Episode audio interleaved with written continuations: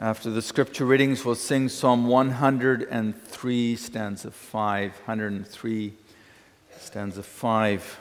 So, first, Psalm 130, listen to the word of God. Out of the depths I cry to you, O Lord. O Lord, hear my voice. Let your ears be attentive to the voice of my pleas for mercy. If you, O Lord, should mark iniquities, O Lord, who could stand? But with you there is forgiveness, that you may be feared. I wait for the Lord, my soul waits, and in his word I hope. My soul waits for the Lord more than watchmen for the morning, more than watchmen for the morning. O Israel, hope in the Lord. For with the Lord there is steadfast love, and with him is plentiful redemption, and he will redeem Israel from all his iniquities. And the Gospel according to John, chapter 8, reading the verses 2 through 11.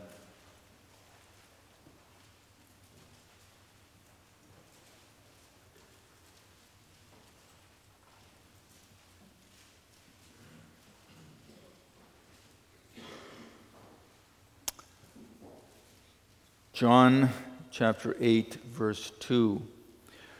Early in the morning, he, our Lord Jesus Christ, came again to the temple. All the people came to him, and he sat down and taught them. The scribes and the Pharisees brought a woman who had been caught in adultery, and placing her in the midst, they said to him, Teacher, this woman has been caught in the act of adultery. Now, in the law, Moses commanded us to stone such women, so what do you say? This they said to test him, that they might have some charge to bring against him. Jesus bent down and wrote with his finger on the ground. And as they continued to ask him, he stood up and said to them, Let him who is without sin among you be the first to throw a stone at her. And once more he bent down and wrote on the ground. But when they heard it, they went away, one by one, beginning with the older ones, and Jesus was left alone with the woman standing before him. Jesus stood up and said to her, Woman, where are they? Has no one condemned you? She said, no one, Lord. And Jesus said, Neither do I condemn you. Go, and from now on, sin no more. As far the scripture reading, Psalm 103, stanza 5. So, the text for the morning sermon is uh, that last passage out of the Gospel according to John that I just read, John 2 8 through 11.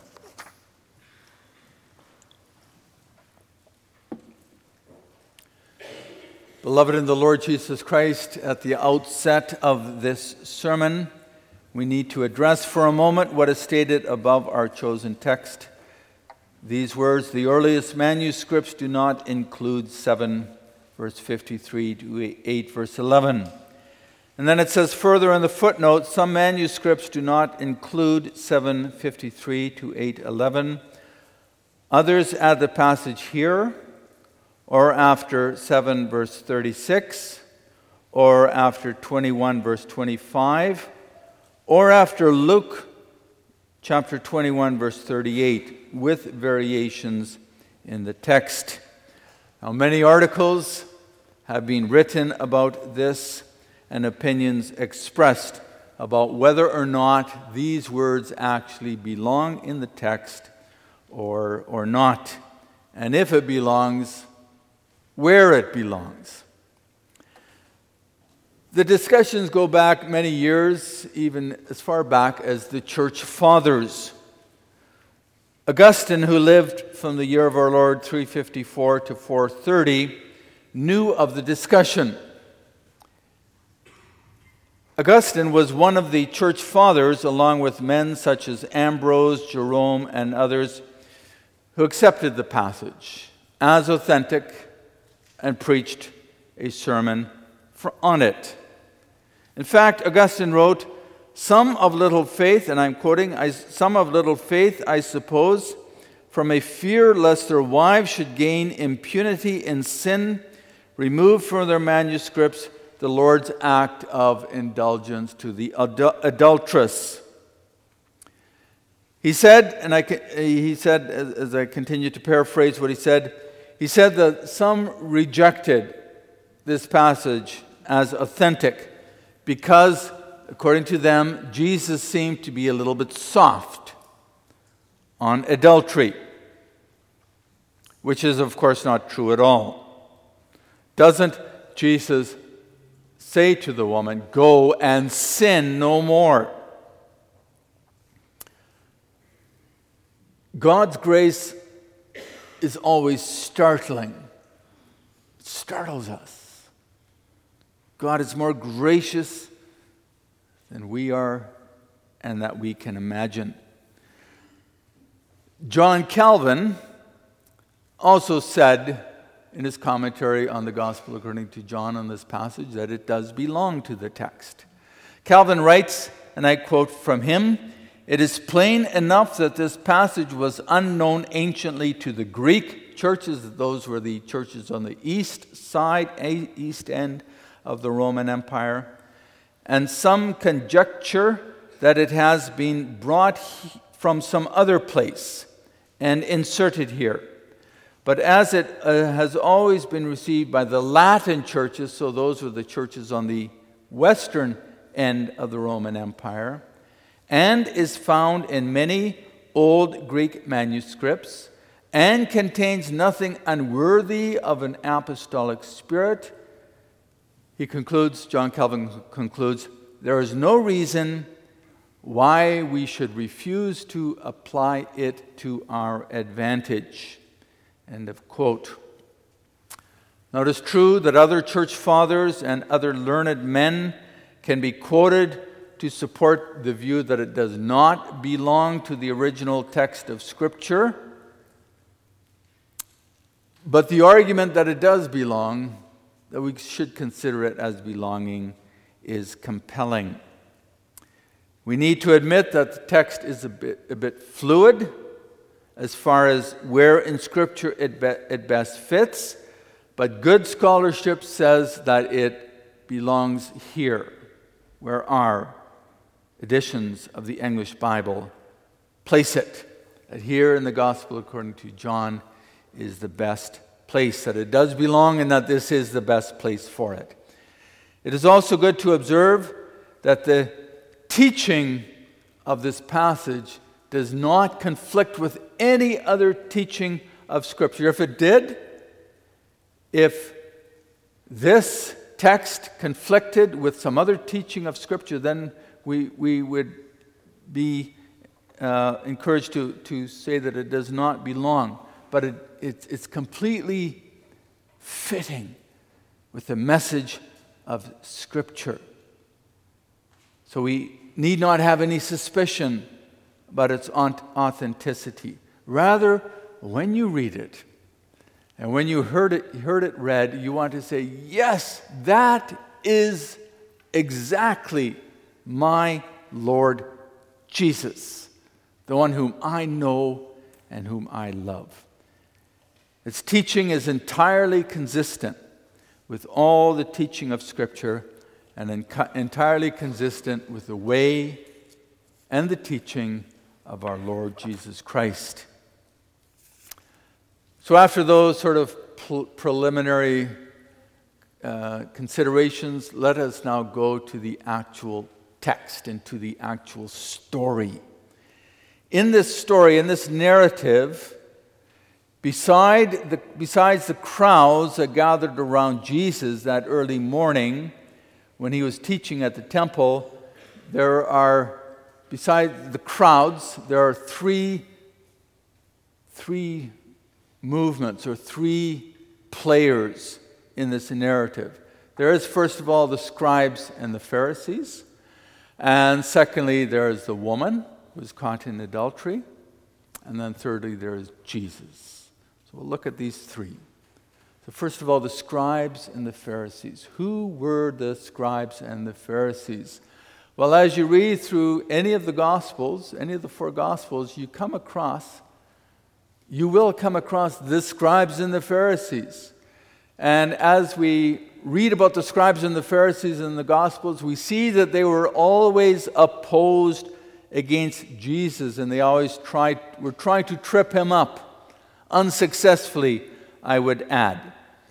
So, scribes and Pharisees, who were the scribes? The scribes were very learned men.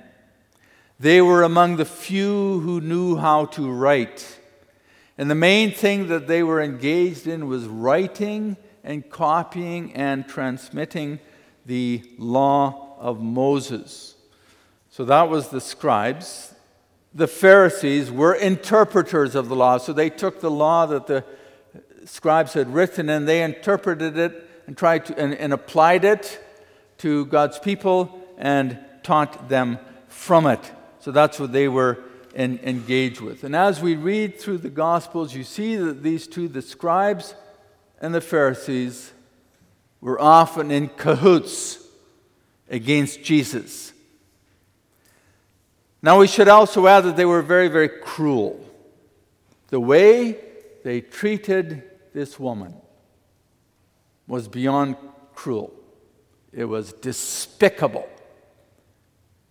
And it's, it's clear that they were just using her as a trap.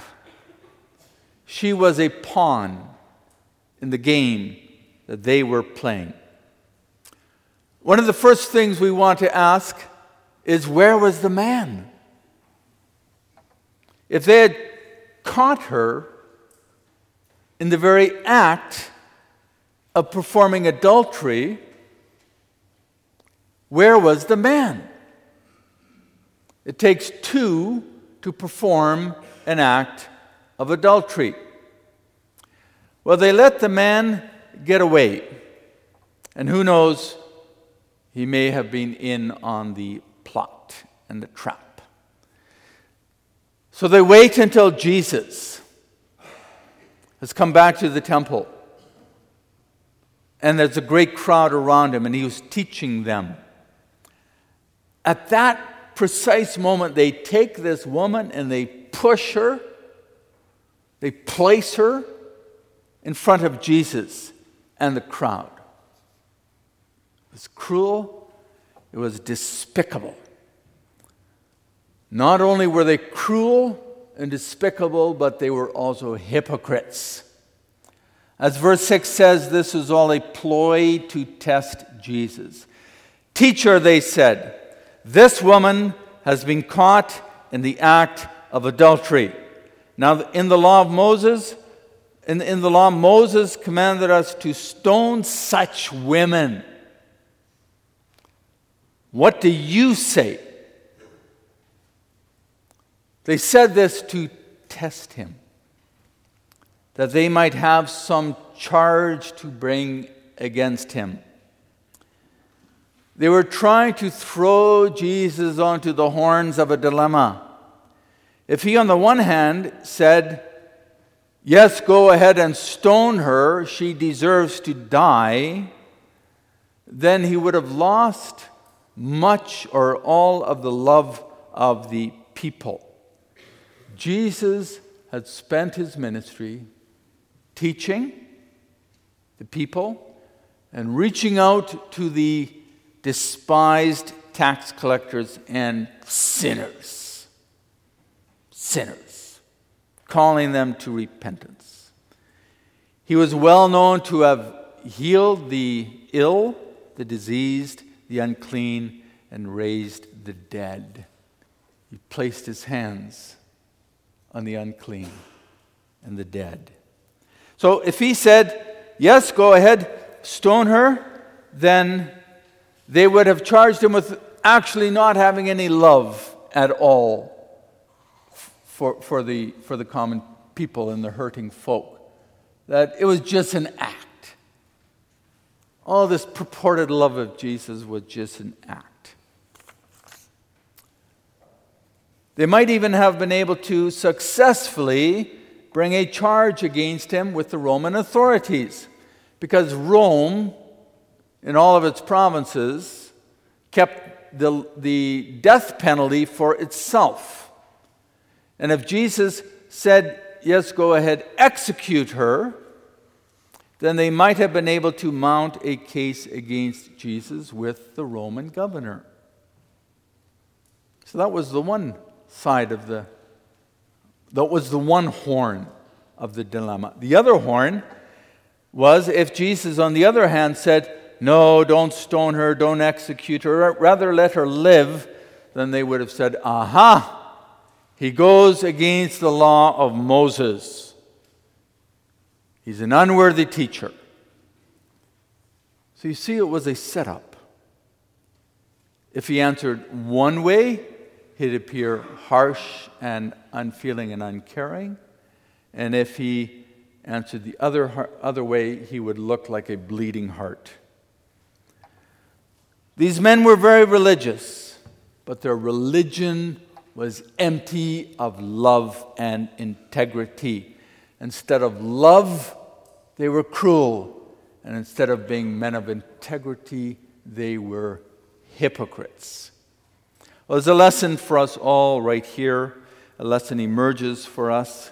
And the lesson is never to go forth as a very religious person devoid of love and compassion. Such an attitude, such an approach does not work the righteousness of God, but is destructive for community and individual lives.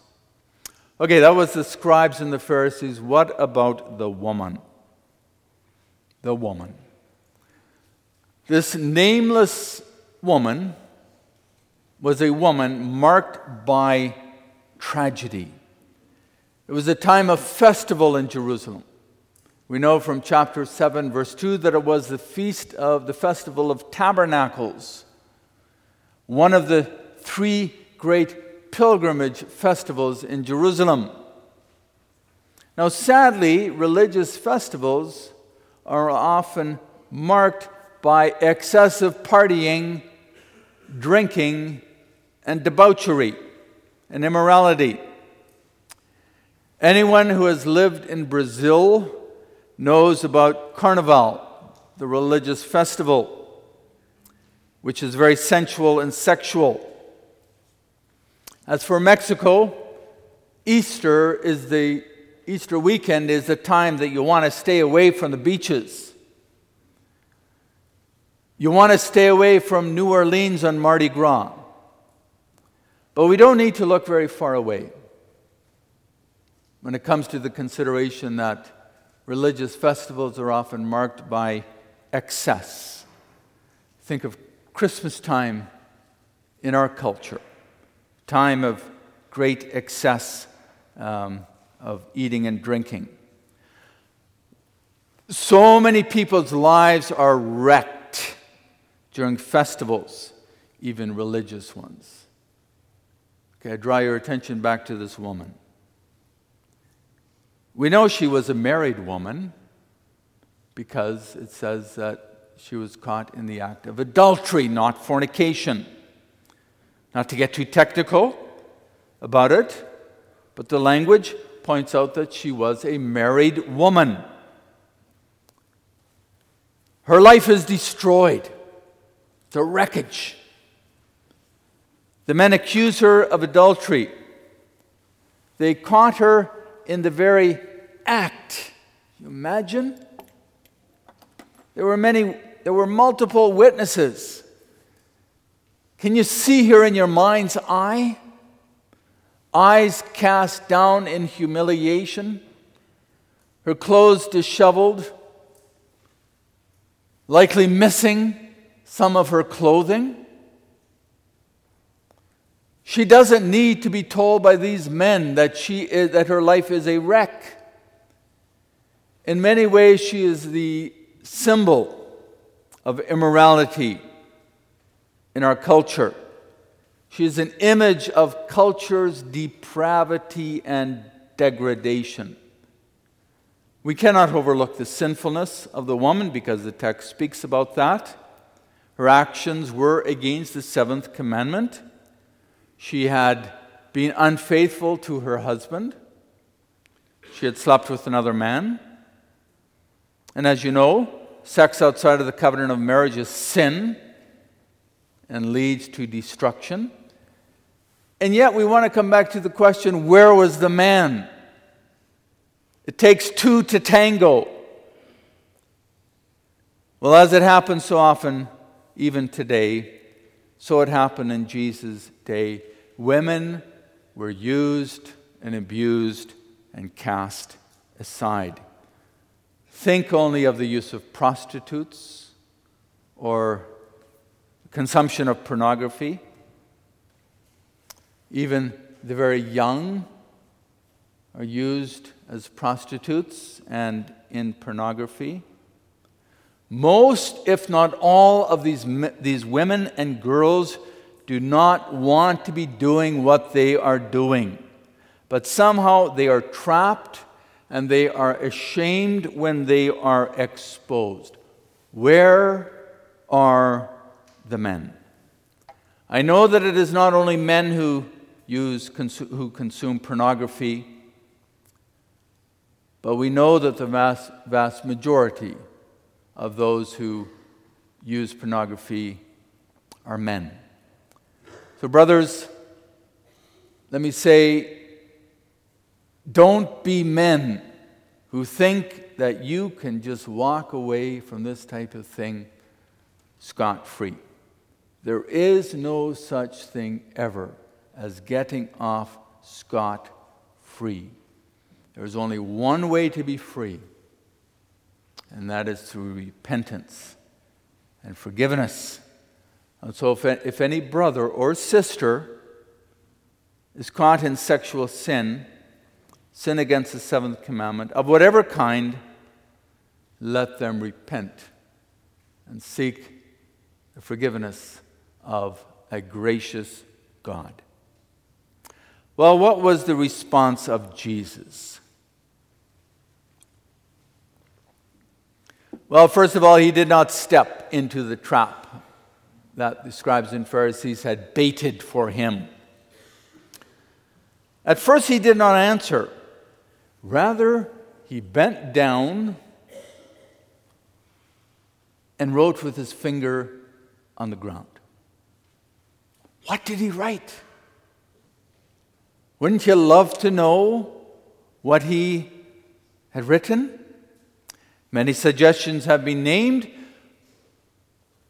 Some say probably the names of the accusers or the sins they were guilty of or that he was just doodling on the ground to buy some time to think of what to say. Well, the fact is that we, are, that we simply are not told what Jesus wrote. A better thing to note, to notice, is not what he may have written, but that he wrote and who it is who wrote with his finger on the ground. Writing with one's finger, God writing with his finger. What does that remind you of? Doesn't that make you think of Exodus 31:18? I quote, and, and he, the Lord God, the great I am, gave to Moses when he had finished speaking with him on Mount Sinai, the two tablets of the testimony, tablets of stone written with the finger of God. Exodus 31:18. In the Gospel of John, Jesus makes the point repeatedly that he is the Son of God, he is God of God, he, he is the one in whom God is manifest. He is the one in whom, in whom God is tabernacling in the midst of the people of God. He was there from the beginning. He was there before Abram. Before Abram was I am, he says. And then think of the, the seven majestic I am statements of our Lord Jesus in the Gospel according to John I am the bread of life. I am the light of the world.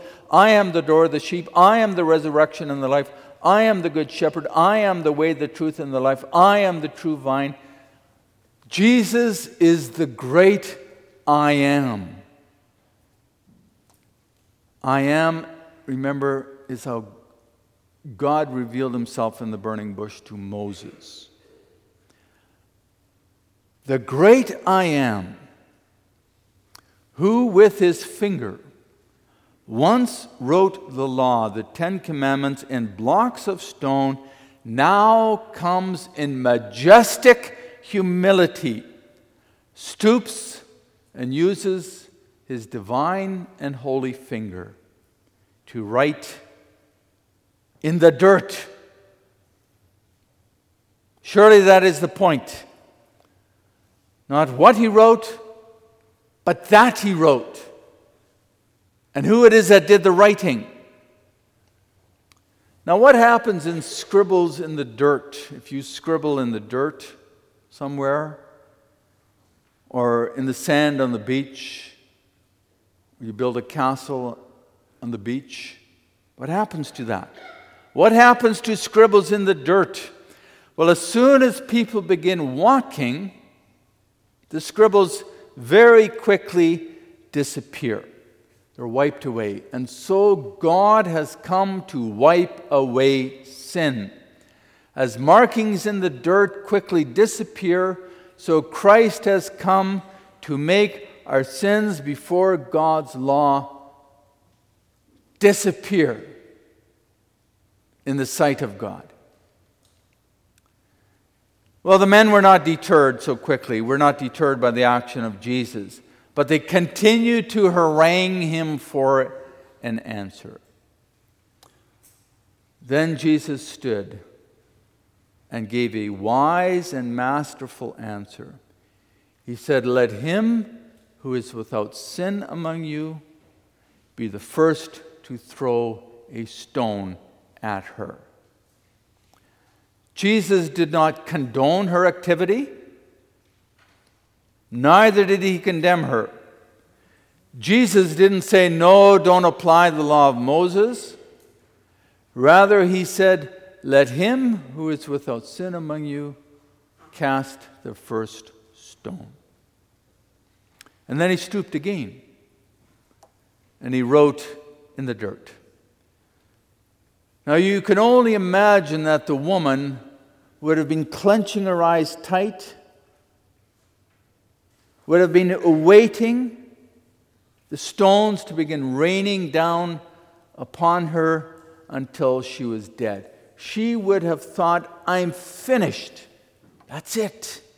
I'm done. It's the end of me. Instead, after a moment of silence, she heard the crunching of gravel as someone walked away. Then another, and another, and another, while not a single rock was thrown at her. Jesus did not annul the law, rather, he exposed the hatred and the hypocrisy of the scribes and the Pharisees. They had only wanted to stymie Jesus. As for the woman, well, who cares? She was just collateral damage that we had to use in our quest against Jesus. Their mission had been to trip him up and to bring him, uh, uh bring him to his death. Ultimately, not a single one of them was able to cast a stone. As Jesus forced each one of them to examine his own conscience, each man had to admit that he was a sinner. John tells us that having heard the lesson that Jesus gave them, all the men left, beginning with the oldest and then the younger. You see, older men have more sins on their conscience than when they were younger. speaking for myself and not for any other brother in our midst, speaking for myself now that I'm in my 60s, I know that I have accumulated more sins than I had accumulated by the time I was 30. The older you get, the more sin you have committed. No one was left but Jesus and the woman. And the crowd, the nameless crowd that Jesus had been teaching. Wow, did they ever have a story to tell when they came home? You should see what I saw happen at the temple. Jesus stood up and said to her, Woman, where are they? Has no one condemned you? Then we hear the only three words that the woman spoke No one, Lord. Jesus said to her, Neither do I condemn you. And from go and from now on sin no more. As John 3:17 says, for God did not send his son into the world to condemn the world, but in order that the world might be saved through him. Now we need to be clear here on what Jesus is not saying. He is not teaching here what he is not teaching here. He does not teach here that only the sinless can render judgment. He does not hereby set aside his own teaching on church discipline as he himself taught it in Matthew chapter 18. Nor does he render null and void what the Apostle Paul would say about the necessity of church discipline. We need to watch out for each other, and we need to call each other out, and we need to hold each other accountable. And we need to confront sinners. The whole, Old Te- the whole New Testament, and the Old for that matter, of course, teaches that. What is Jesus doing here? He's confronting hypocrites, confronting, confronting men who, who patted themselves on the back, who flattered themselves while they went after others. Men who were very adept at looking past the plank in their own eyes while they saw a speck of sawdust in another's. Returning again to John Calvin, he says that man is not prevented by his own sin from punishing others, but he must first interrogate his own conscience. We must make war with sin, but we need to start with ourselves. When we shine the light of God's law, we need to shine, shine it on our own hearts as well, uh, first of all. That's where we begin with ourselves. Jesus shows the woman mercy. She thought that she was finished, but she wasn't. It was not the end of her. She was not finished because six months later, the Lord Jesus would die on the cross and he would say, It is finished. Now, you may be guilty. There may be some in our midst this morning who are guilty of heinous sin so great that you think, I'm finished. No, beloved, you are, you are not finished. You are not finished. Because Jesus said, It is finished. Now we need to hear that, heed, heed the final admonition of Jesus. These words Go and sin no more. The woman needed to hear that. She was given another opportunity to live in obedience with her God. Jesus gave her an opportunity for a fresh start. Now, we don't know what the woman did. Our curiosity might get the better of us, and we say, Oh, I wonder what she did. I wonder if she went back to her husband, if she apologized, if she repented, if she worked on her marriage. We would, we would like to know that, but we don't. However, what is more important than knowing the answer to that question is what are we going to do now? What am I going to do? What are you going to do? Now that we've heard these merciful words, Neither do I condemn you. Go and sin no more. From now on, sin no more. What are we going to do? What am I going to do? You too have an opportunity for a fresh start, and I do too. Turning away from sin, turning to the one who died for sinners on the cross, who said, It is finished. He shares that gospel out to us and calls us to follow him in obedience, thankful obedience. So drop your sins like the shabby, dirty coat it is, and don't put it on again. And if you, in your foolishness, put it on again, then drop it once again. The only man righteous enough to demand the life of the adulterous woman handed her mercy. You see that? And he extends mercy to you too. You are not finished because Jesus said, It is finished. His last words were not a, a sigh of resignation, Oh, I'm finished. No. His last words were, It is finished. That's something different. It's a big difference between I'm finished and it is finished. That means that all has been accomplished. Everything that the Father had given the Son to do. His perfect obedience, his atoning death on the cross. It's all finished, beloved. And so we can go forth thankfully, confidently, obediently. There is, therefore, now no condemnation for those who are in Christ Jesus. Go and sin no more. Amen. Let us sing Psalm 123.